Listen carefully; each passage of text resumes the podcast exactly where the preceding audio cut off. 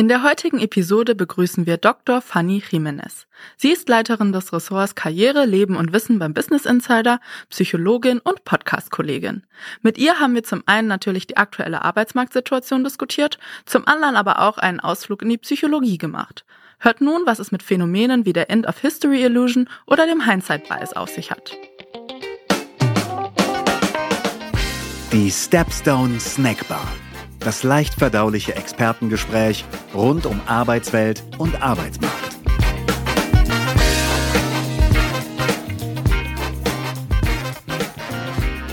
Guten Morgen und Hallo oder willkommen, was auch immer, zu einer neuen Folge der Stepstone Snackbar, der Arbeitsmarkt-Podcast mit VordenkerInnen der Arbeitswelt. Vordenkerin dieses Podcasts ist meine Kollegin Kim. Guten Morgen, Kim. Guten Morgen. Und äh, heute begrüßen wir eine Vordenkerin bei uns an der virtuellen Bar in doppeltem oder ich würde fast sagen dreifachem Sinne. Fanny Jimenez äh, leitet seit 2020 das Karriere, Leben und Wissen Ressort bei Business Insider. Das heißt, ähm, Fanny, du bringst eine gehörige Portion Einblick und ja, Expertise äh, für Wirtschafts- und Arbeitsmarktthemen mit, aber nicht nur das eben, sondern du bist auch promovierte Psychologin und genau dieses Wissen verbindest du mit deinen Themen in dem Business Insider Erfolgspodcast zuhören, Karriere machen. Deswegen nochmal unbedingte Hörempfehlung an dieser Stelle an unsere Zuhörerinnen und Zuhörer. Fanny, schön, dass du da bist. Ja, vielen Dank für die Einladung. Ich freue mich. Wir uns natürlich auch. Ähm, wir sind super froh, dass du da bist. Und wie Tobias ja gerade so schön schon anmoderiert hat, wir befinden uns ja in einer Bar und äh, unser Barkeeper ist schon ganz heiß darauf, endlich seinem Job wieder nachgehen zu dürfen und ein paar Getränke zu mixen. Was darf er dir denn zubereiten? Uh, das ist ja eine gute Frage. Also erstaunlich, also gut für euch, dass ihr noch einen Barmann habt, weil ne, Fachkräftemangel, das seht ja, äh, ist nicht so leicht mehr, äh, Personal zu finden. Aber ich würde äh, einen Gin Tonic nehmen. Ach, ja, tolle Wahl. Gute Wahl, ja. gute Wahl. Das, das freut uns. Dann mach mal drei. Genau, sehr gerne.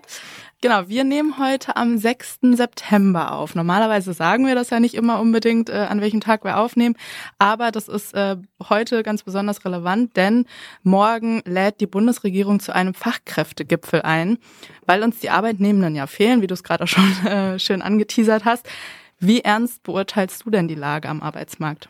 Also ich glaube, es sind sich, soweit ich weiß, alle Experten einig, dass sie in jedem Fall ernst ist. Ich glaube, bei die Höhe des Ernstes, wenn man so sagen kann, wird gerade noch diskutiert. Also ich hatte das natürlich mir auch angeschaut zu dem äh, Treffen, was da stattfindet.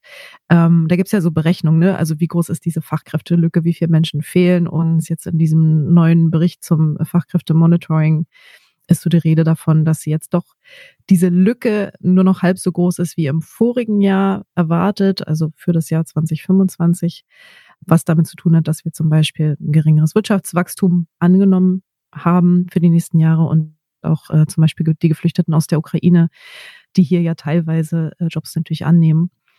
Aber das Problem bleibt ja nach wie vor bestehen. Auch das sind erstmal nur Prognosen und ähm, die demografische Veränderung, der demografische Wandel, der lässt sich nun mal nicht aufhalten. Das heißt, die Lage ist ernst. Wir werden einen massiven Fachkräftemangel haben. Viele Unternehmen spüren den ja jetzt auch schon massiv in bestimmten Branchen. Und ich glaube, dass er sich komplett auf alle Branchen ausweiten wird, ausnahmslos, auch wenn es so einige gibt, wo es angeblich nicht so schlimm wird, diesem Bericht zufolge. Insofern wird sich, glaube ich, jeder Arbeitgeber in Deutschland damit befassen müssen, und zwar schnell. Mhm. Ja, das sehen wir natürlich ganz ähnlich. Ich finde, du hast ganz viele spannende Sachen jetzt gerade schon gesagt. Es gibt jede Menge Prognosen. Es mangelt auch kaum an Superlativen dieser Tage. Der Bundesarbeitsminister sprach kürzlich bei Lanz von der größten Wachstumsbremse für Deutschland überhaupt. Ihr habt, glaube ich, auch geschrieben, dass es nie so schwer war, Arbeitskräfte zu finden wie heute. Da so ein bisschen die Frage und deswegen finde ich das super cool, dass du auf diesen Bericht ein, eingegangen bist, in dem es dann heißt, naja, vielleicht ist das ein oder andere doch nicht ganz so kritisch. Ähm, wundert bei dem Absender jetzt vielleicht auch nicht. Je nach Schätzung, ähm, hattest du ja auch angesprochen, fehlen mal zwei, mal drei, mal bis zu sechs Millionen Arbeitskräfte in fünf bis zehn Jahren. Was würdest du sagen zur Debatte? Sind wir zu hysterisch? Hm, ich glaube nicht, dass wir zu hysterisch sind. Ich glaube, die Diskussion hat zumindest in Deutschland relativ spät äh, wirklich Fahrt aufgenommen. Und deswegen entsteht, glaube ich, bei vielen da draußen gerade der Eindruck, ähm, dass das so ein bisschen ja aufgebauscht ist oder äh, zu viel des Guten und ähm, viele verlassen sich noch aufs, aufs Prinzip Hoffnung sozusagen. mein Eindruck ist natürlich, war schon länger klar, dass dieses Phänomen kommen wird. Also der demografische Wandel ist, ist jetzt keine große Überraschung, wenn man äh, Bevölkerungsexperten fragt.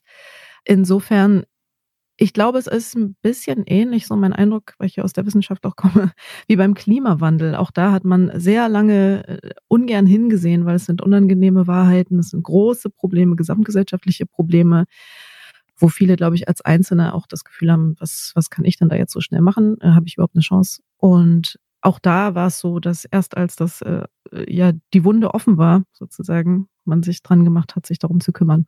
Das hast du ganz schön gesagt, gerade die Wunde offen. Wir haben tatsächlich ja vor kurzem ein großes Event auch veranstaltet mit ganz äh, großartigen SpeakerInnen. Und da war auch der äh, Professor Michael Hüter, Direktor des Instituts äh, der deutschen Wirtschaft. Und der hat ähnliches wie du gerade gesagt, er hat von der vorhersehbarsten Krise überhaupt gesprochen. Und ähm, wie du auch gerade schon gesagt hast, ja Bevölkerungsexperten, die wussten schon lange vom demografischen Wandel, aber nicht nur diese, also auch wir haben, glaube ich, alle in der Schule schon davon davon gehört. Das heißt, du würdest dem eigentlich zustimmen, ja, wenn ich dich richtig verstanden habe gerade. Ich würde dem zustimmen, wobei ich natürlich sagen muss, dass ich bin eine Psychologin, da auch ein bestimmtes psychologisches Phänomen mit reinspielt, nämlich der sogenannte Hindsight-Bias. Und der, wenn man den in einem Satz zusammenfassen will, der kommt immer dann zum Vorschein, wenn Menschen sagen, ja, das war doch so klar. Das war doch so vorhersehbar. Und ich glaube, jeder von uns hat den Satz schon mal gesagt. Ich auf jeden Fall auch sehr häufig schon. Ich habe mich auch immer wieder dabei, wie ich ihn zumindest denke. Und das Problem an diesem Satz ist, dass im Nachhinein erscheint immer alles sehr logisch, äh, weil die Realität sich dann so präsentiert, wie sie dann gerade eben aussieht. Das Ding ist, dass natürlich vor zehn Jahren oder 15 Jahren die Forscher oder Menschen, die sich damit beschäftigt haben, mit dem demografischen Wandel und dem Fachkräftemangel an der Universität beispielsweise. Natürlich haben die das schon kommen sehen. Aber es war noch nicht akut. Und für Menschen, die, weiß ich nicht, den normalen CEO, der jetzt irgendwo sitzt und ein Unternehmen leitet, hatte das erstmal keine Prio und keine Dringlichkeit. Auch, weil der für sein Unternehmen, für seine Branche möglicherweise nicht alle Fakten auf dem Tisch hatte. Also die Daten, die uns jetzt im Nachhinein so ganz klar aussehen, waren es glaube ich nicht in jedem Einzelfall. Ja, das ist ganz spannend, weil ähm, ich finde den Vergleich total auf der Hand liegend, den du auch gebracht hast äh, mit der Klimakrise, wo sich das ja ganz ähnlich verhält. Wahrscheinlich, sondern noch dramatischer. Äh, die beiden hängen ja auch ein Stück weit zusammen, weil du brauchst ja auch die richtigen Leute, um wiederum Lösungen zu finden, mit denen wir die Klimakrise noch aufhalten können, beziehungsweise ähm, ja, da Wege finden, umweltfreundlicher zu, zu wachsen, entsprechende Technologien zu entwickeln und so weiter. Jetzt sind wir schon wunderbar in Richtung deines Home-Turfs abgebogen in Richtung Psychologie. Äh, das, das ist, ich, da will ich noch trotzdem noch mal genauer drauf eingehen, weil was soll man denn quasi noch anderes machen, als die ganzen Studien vorlegen, die da waren? Ähm, gerade über den demografischen Wandel, genau wie beim Klimawandel auch, wird ja seit Jahren gesprochen. Und zwar so sehr, dass, ich weiß das noch, vor zwei, drei Jahren, konntest du das in Vorträgen, die ich damals zum Beispiel hier für Stepstone gehalten habe, eigentlich nicht erwähnen, weil alle nur die Augen gerollt haben. Mhm. Und ja. jetzt, zwei, drei Jahre später, ist es so akut, dass du Keynotes dazu machen kannst. Wieso können wir uns gegen diesen Hindsight-Bias dahingehend nicht wehren, obwohl doch etwas so offensichtlich äh, dramatische Konsequenzen hat? Was würdest du sagen? Also ich glaube, man kann sich ein Stück weit gegen ihn wehren. Und mein Eindruck ist, dass das auch in den vergangenen zehn Jahren etwas besser geworden ist, und zwar sowohl beim Klimawandel als auch bei dem Fachkräftemangel. Bei beiden liegt es daran, sage ich jetzt wiederum aus journalistischer Sicht, beide sind äh, extrem abstrakte Begriffe. Und auch wirklich, also sie klingen halt grau und verstaubt. Ne? Mhm. Also wenn ich Klimawandel oder Fachkräftemangel als Wort irgendwo lese, das, was hat das mit mir zu tun? Das löst keine Gefühle aus. Und das ist natürlich auch für uns als Journalisten ein bisschen der Job, das runterzubrechen. Was heißt denn dieses Wort Fachkräftemangel für meinen Bäcker unten an der Ecke? Was heißt das für meine Kinder, die jetzt überlegen, soll ich noch aufs Gymnasium gehen oder soll ich später Tischler werden? Also das Runterbrechen dieses großen Themas auf ganz, ganz konkrete Bereiche oder wenn wir zu dem CEO im Unternehmen gehen, auf seine Branche. Was heißt das für seine Branche? Wenn er zum Beispiel in der IT arbeitet, dann hat er sich vielleicht vor fünf Jahren gedacht oder sie sich gedacht, ähm, ja gut, ähm, IT ist eh, was soll ich machen? Es gibt ja keine ITler, die wird es auch später nicht so viel geben, wie gebraucht wird. Also ich habe ja eh keine Chance. Und ich glaube, da können sowohl die Forschung als auch der Journalismus helfen, klarzumachen, was heißt das genau für mich. Das ist die eine Seite. Ich glaube, das Problem, warum man das dann eben ganz oft so braucht, so konkret und auch sehr oft, ist, dass der Hindsight-Bias leider auch mit sich bringt, dass man die eigenen Erinnerungen, die eigenen Vorhersagen im Nachhinein verfälscht. Ja, also der CEO, der jetzt heute sagt, äh, das war ja total klar, der erinnert sich vielleicht nicht, dass vor zehn Jahren ein Mitarbeiter mal gekommen ist und gesagt hat, wollen wir da nicht mal was machen? Wie sieht's denn aus mit Employer Branding oder wie sieht's denn aus mit Mitarbeiterbindung? Da hat er vielleicht abgewungen und hat gesagt, ich habe hier 20 Bewerbungen auf dem Tisch, brauchen wir nicht. Mhm. Ähm, Mut ist jetzt Mut gemacht, ne? Mhm. Aber das wäre so ein typisches Beispiel dafür, ähm, dass derjenige dann heute zurückblickt und sagt, ja, aber das war doch total klar, dass das kommt. Und ja, klar, müssen wir uns drum kümmern. Mhm. Ist dann so ein Begriff wie den, äh, kommt nicht ganz von ungefähr, dass ich das jetzt hier natürlich frage, aber so ein Begriff wie die Arbeiterlosigkeit, den wir ja ganz stark, den unser CEO Sebastian Detmers, habt ihr ja auch schon aufgegriffen bei euch im Podcast, ähm, mhm. ganz stark benutzt, gerade eben um die Debatte, um diesen neuen Begriff herum zu bereichern, lauter zu machen, sichtbarer zu machen. Vielleicht ein bisschen spät an der Stelle, aber ist so ein neuer Begriff dann aus deiner Sicht eine, eine gute Idee, um dem Hindsight-Bias zu entkommen? Ich glaube schon, weil zum einen generiert ja ein neuer Begriff erstmal Aufmerksamkeit, was wichtig ist. Also gerade wenn ein, in Anführungszeichen, alter Begriff wie Fachkräftemangel eben so ein verstaubtes äh, Image hat. Und zum anderen ist äh, bei dieser Wortschöpfung ist natürlich besonders clever, dass er die, den Begriff der Arbeitslosigkeit, was für, ich glaube, für die Generation, die jetzt in Charge sind, also die, die jetzt rekrutieren, die die Unternehmen leiten, die die in Führungspositionen sind, das ist das Gespenst, mit dem sie aufgewachsen mhm. sind. Äh, sie haben irgendwo von Fachkräftemangel gelesen für die ferne Zukunft, aber ihre Realität war die Arbeitslosigkeit in den 90er bis Anfang der 2000er Jahre. Insofern holt es sie da total gut ab. So, das ist, das ist mein Eindruck. Und gleichzeitig transportiert so ein Begriff wie Arbeiterlosigkeit ist zwar auch abstrakt, aber natürlich habe ich, wenn ich das lese, sofort das Gefühl, Moment, betrifft mich das, weil ich bin ja auch ein Arbeiter in meinem Unternehmen oder als Unternehmer oder als Selbstständiger.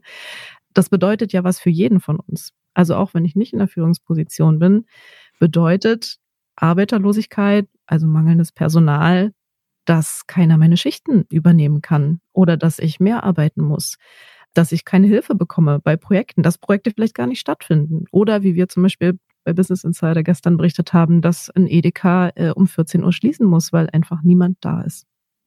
Und das bedeutet dann für jeden was.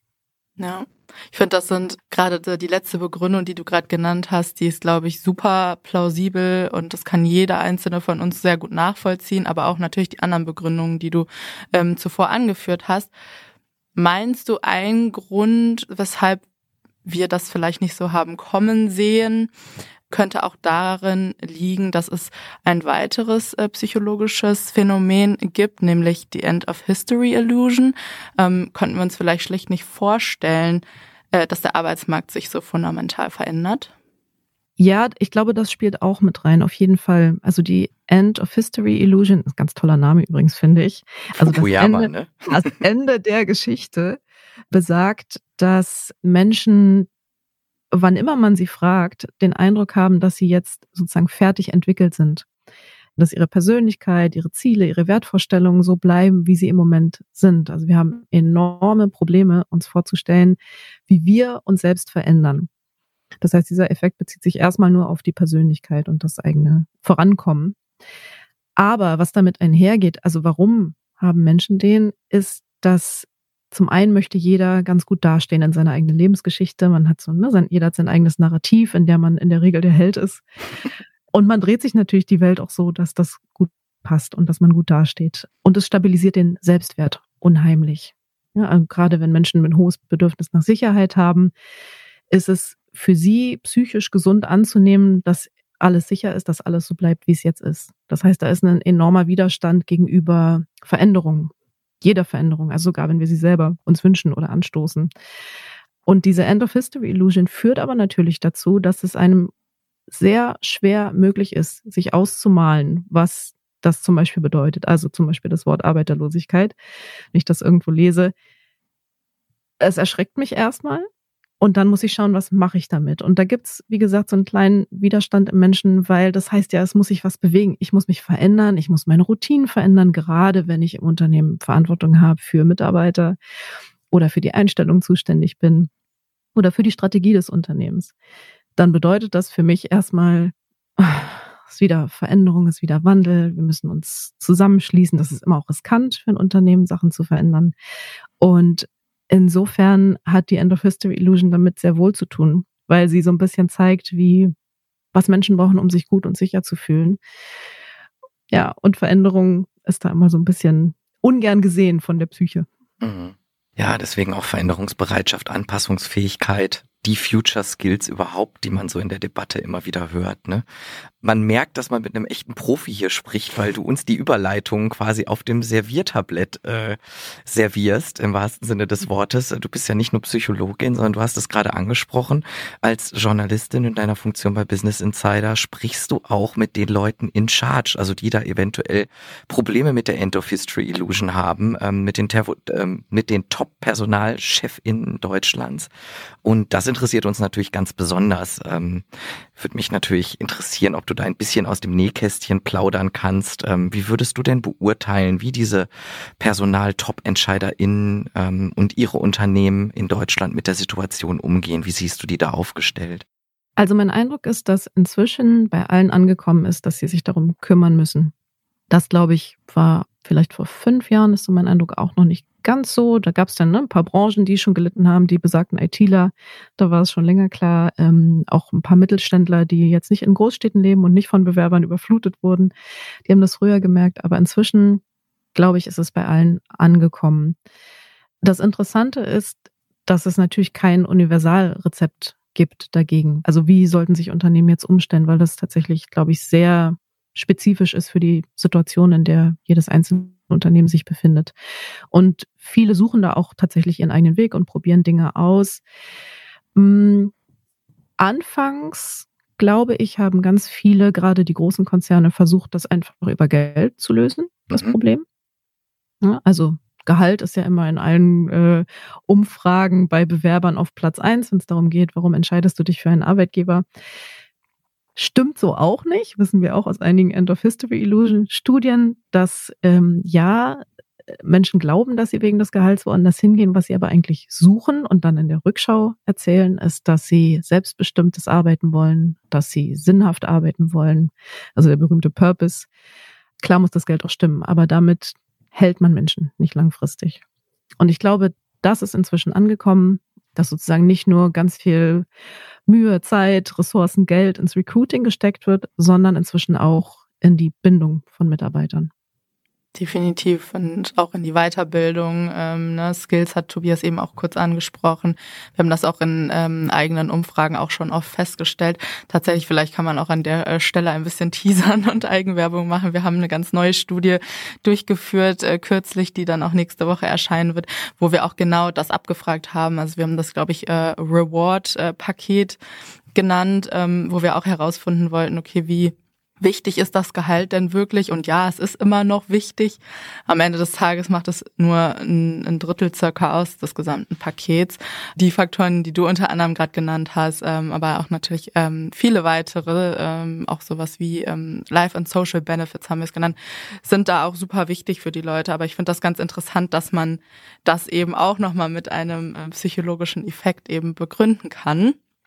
Aber nochmal zurück zu der aktuellen Situation und auch wie ähm, Unternehmen mit damit umgehen. Hast du oder kennst du ähm, Best Practices? Ähm, kannst du vielleicht sogar ein oder mehrere Unternehmen nennen, ähm, die da einen besonders guten Job machen? Ja, gibt's tatsächlich, also auf verschiedenen Ebenen auch. Zum Beispiel habe ich gerade noch, äh, während du gesprochen hast, habe ich gerade noch dran gedacht, dass ähm, früher diese Selbstdarstellung äh, im Lebenslauf, im Bewerbungsverfahren so unheimlich wichtig war, ne? weil man einfach die Qual der Wahl hatte, ähm, also die Personale hatten die Qual der Wahl.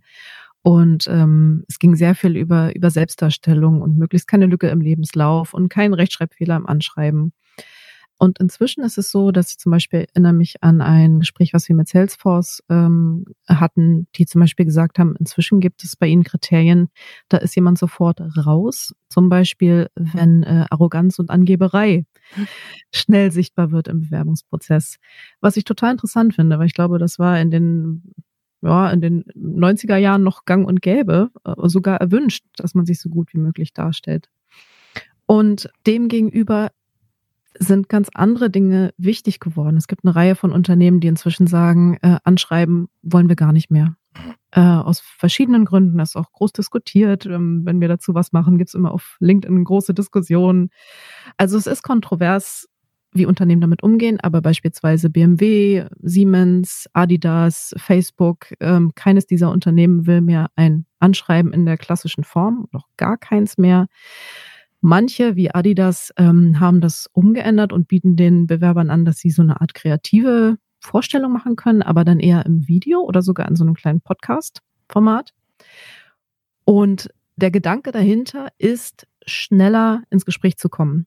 Ich glaube, das ist ähm, eine Strategie, die ganz viele Unternehmen inzwischen haben. Schneller demjenigen eine Rückmeldung geben, also das gesamte Bewerberverfahren schneller zu machen, schneller denjenigen zu sehen und zu sprechen. Wir haben gerade kürzlich ein Interview gehabt mit der Personalvorständin von O2 Telefonica. Die hat, finde ich, sehr schön zusammengefasst, worauf es eigentlich ankommt. Die suchen eine ganz, ganz breite Palette von Menschen im Sales, im Vertrieb, überall. Äh, Techniker, ITler. Und sie sagte, für sie ist inzwischen das studierte Fach nicht mehr ausschlaggebend.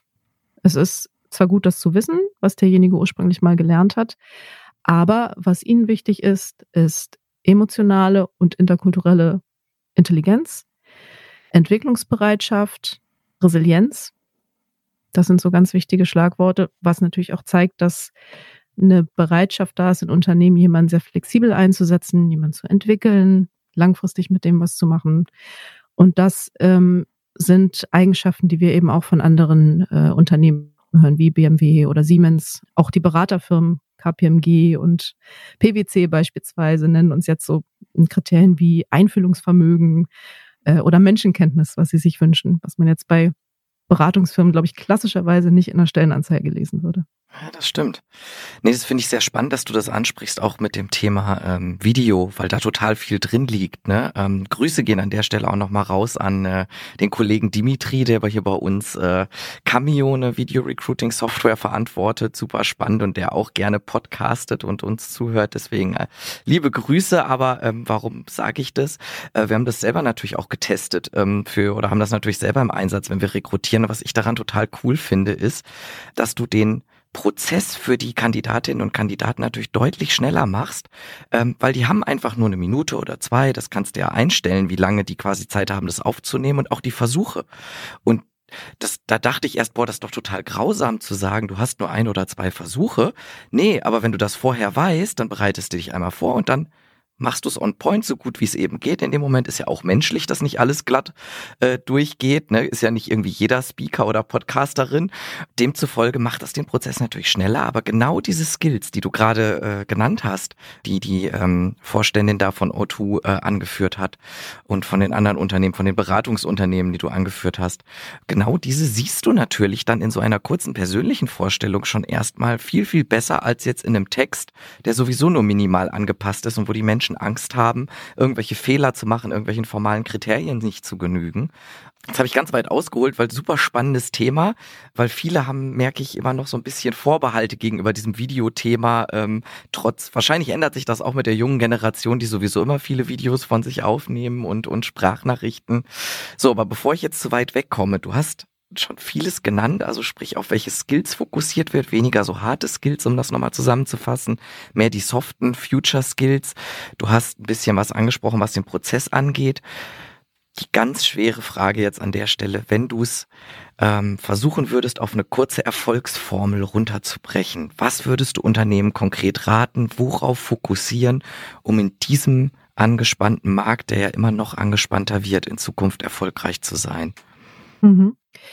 Ich glaube, es ist wichtig, erstens den Bewerbungsprozess so schnell wie möglich zu machen. weil inzwischen, soweit ich weiß, es auch so ist, dass mehr Bewerber dem Unternehmen absagen, als Unternehmen dem Bewerber absagen, wenn man es mal ins Verhältnis stellt.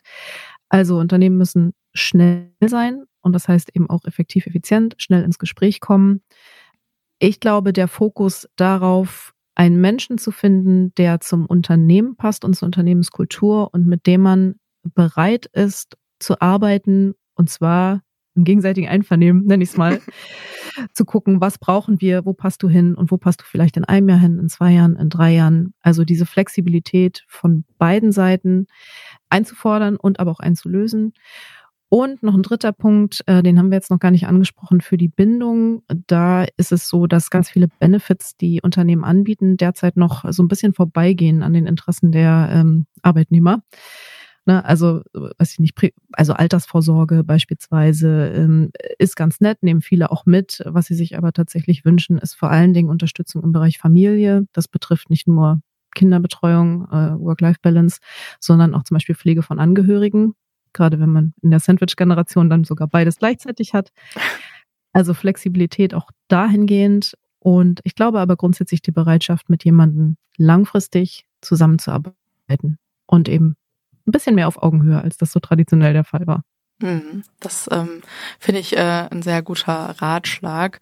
Bevor wir gleich so langsam äh, zum Schluss kommen, würden wir gerne noch mal so ein bisschen auf äh, dich und deine Rolle als äh, Journalistin eingehen. Ähm, denn als Journalistin repräsentierst du die vierte Gewalt im Staate. Du bist we wesentlich für den gesellschaftlichen Diskurs und äh, dir geht es auch um die Wahrheit. Gleichzeitig braucht ihr Klicks und Reichweiten. Das ist äh, in den vergangenen Jahren immer wichtiger geworden. Und als Psychologin wiederum weißt du, was bestimmte Botschaften mit den Menschen machen. Glaubst du oder findest du, dass das manchmal ein Widerspruch in sich ist? Was genau meinst du? Die, die Fokussierung auf Reichweite? Genau, oder beziehungsweise wenn es vielleicht um konkrete oder bestimmte Themen geht und dann gerät man vielleicht in diese Zwickmühle, dass man, ähm, na, man kennt das mit äh, irgendwelchen Thumbnails oder reißerischen Headlines, äh, jetzt mhm. ganz extrem gesagt, und auf der anderen Seite eben aber die psychologische Auswirkung auf den Leser beispielsweise. Ah, okay, jetzt verstehe ich, was du meinst. Also so Clickbait-Formate mhm, beispielsweise. Genau. Ne? Ich finde, das ist ähm, aus meiner Sicht relativ einfach zu beantworten. Ich glaube, jeder bekommt sozusagen die Audience oder die Leser oder die Hörer, die er sich verdient und die er anzieht. Ne? Also es gibt ja nicht, nicht umsonst ganz viele Diskussionen über Zielgruppen. Natürlich kann man mit, mit Clickbait und mit solchen Sachen viele, äh, also eine große Reichweite erzielen. Bei uns bei Business Insider ist es so, dass wir uns entscheiden, das nicht zu tun und wann immer möglich, also auch in der Headline, in der Zeile, wie wir sie nennen, äh, möglichst neutral zu sein, möglichst die Adjektive rauszulassen, was manchmal nicht ganz leicht ist, ich gebe es zu. Mhm. Es kann verführerisch sein, aber ich glaube, dass wir uns eine bestimmte Art von Leserschaft, Hörerschaft auch wünschen und wir dafür auch die richtige Ansprache wählen und die ist eben so, dass ich auch als Psychologin sie beispielsweise gut vertreten kann und das Gefühl habe, wir überziehen Dinge nicht, also wir machen sie nicht größer, kleiner, dramatischer, gefährlicher, als sie sind. Und gleichzeitig schaffen wir aber ein Bewusstsein dafür, was wichtig ist und was man wissen sollte heutzutage. Ich finde, du hast gerade einen wunderbaren Satz gesagt, äh, der sich auch eins zu eins übertragen lässt. Du hast gesagt, man bekommt die LeserInnen, die man sich verdient. Und mhm. dasselbe gilt natürlich für die Unternehmen da draußen. Also man bekommt auch die MitarbeiterInnen, die man sich verdient oder man bekommt sie eben nicht. Das finde ich eigentlich schon eine, schon eine ganz schöne Schlusspointe. Aber äh, du hast es angesprochen, wir sind in der glücklichen Situation, noch einen Barkeeper zu haben. Wir wollen ihn natürlich nicht verlieren und deswegen weist er uns jetzt so auf seinen nahenden Feierabend hin. Äh, er, er gönnt uns aber eine letzte Runde, wie das bei uns in der Bar üblich ist. Ähm, hast du zum Abschluss unseren Zuhörerinnen und Zuhörern, die ja auch vielfach Führungskräfte, Personalentscheiderinnen sind, ähm, möchtest du denen noch etwas mitgeben? Letzte Runde. Ich glaube vor allen Dingen, was dieses Thema betrifft, ähm, worüber, worüber wir heute gesprochen haben, ich glaube, im Moment ist so ein Stadium erreicht, wo es vielen ein bisschen Angst macht oder Sorge macht. Und die ist auch gut. Also, ne, Psycho hat ja diese beiden Gefühle sich nicht ganz umsonst beibehalten in der Evolution. Die ähm, weisen uns ja darauf hin, dass was getan werden muss. Ich glaube aber auch daran, dass wir das gut lösen können. Ich glaube, Deutschland hat mit seiner Arbeitsmarktsituation, mit seinem Wirtschaftswachstum eigentlich beste Gegebenheiten, um auch aus dieser nicht ganz einfachen Lage gut rauszukommen, wenn wir optimistisch sind, uns ein bisschen was trauen und die Dinge anpacken. Das kann ich eins zu eins unterschreiben. Kim, hast du noch was äh, zu sagen deiner letzten Runde? Ich sehe, dein Gin Tonic ist auch leer. Ja, leider. ähm, nee, ich äh, kann dem nur zustimmen und mir ist da gerade bei deinem letzten äh, Satz bezüglich des Optimismus noch äh, der Satz von der, ich glaube, die Annekia Bartel war es äh, bei unserem Event, die auch gesagt hat, ähm, es bleibt uns nichts anderes üb äh, übrig, als optimistisch zu sein. Also wir müssen quasi optimistisch sein, um da überhaupt wieder rauszukommen. Von daher finde ich das ganz schön, dass du das auch gerade nochmal angebracht hast und ähm, das ist so ein kleiner Hoffnungsschimmer und ähm, da gehen wir dann mit einer etwas positiveren Stimmung wieder raus, als wenn wir über Ängste oder die Angst sprechen. Von daher, nee, von mir äh, vielen lieben Dank. Ich fand es total spannend. Äh, ich finde gerade auch, äh, wenn es um psychologische Effekte etc. geht, bin ich immer ganz ohr und äh, ich fand es äh, richtig spannend, dir dazu zu hören, was du zu dieser Lage bezüglich Arbeiterlosigkeit äh, und äh, das dann nochmal im Zusammenhang äh, mit der Psychologie zu sagen hast. Ja, gerne. Mir hat's auch total Spaß gemacht. Sehr cool. Ja, vielen, vielen Dank, dass du da warst, Fanny. Und äh, dann bis bald. Tschüss. Bald. Tschüss. Und schon wieder Sperrstunde in der Stepstone Snackbar.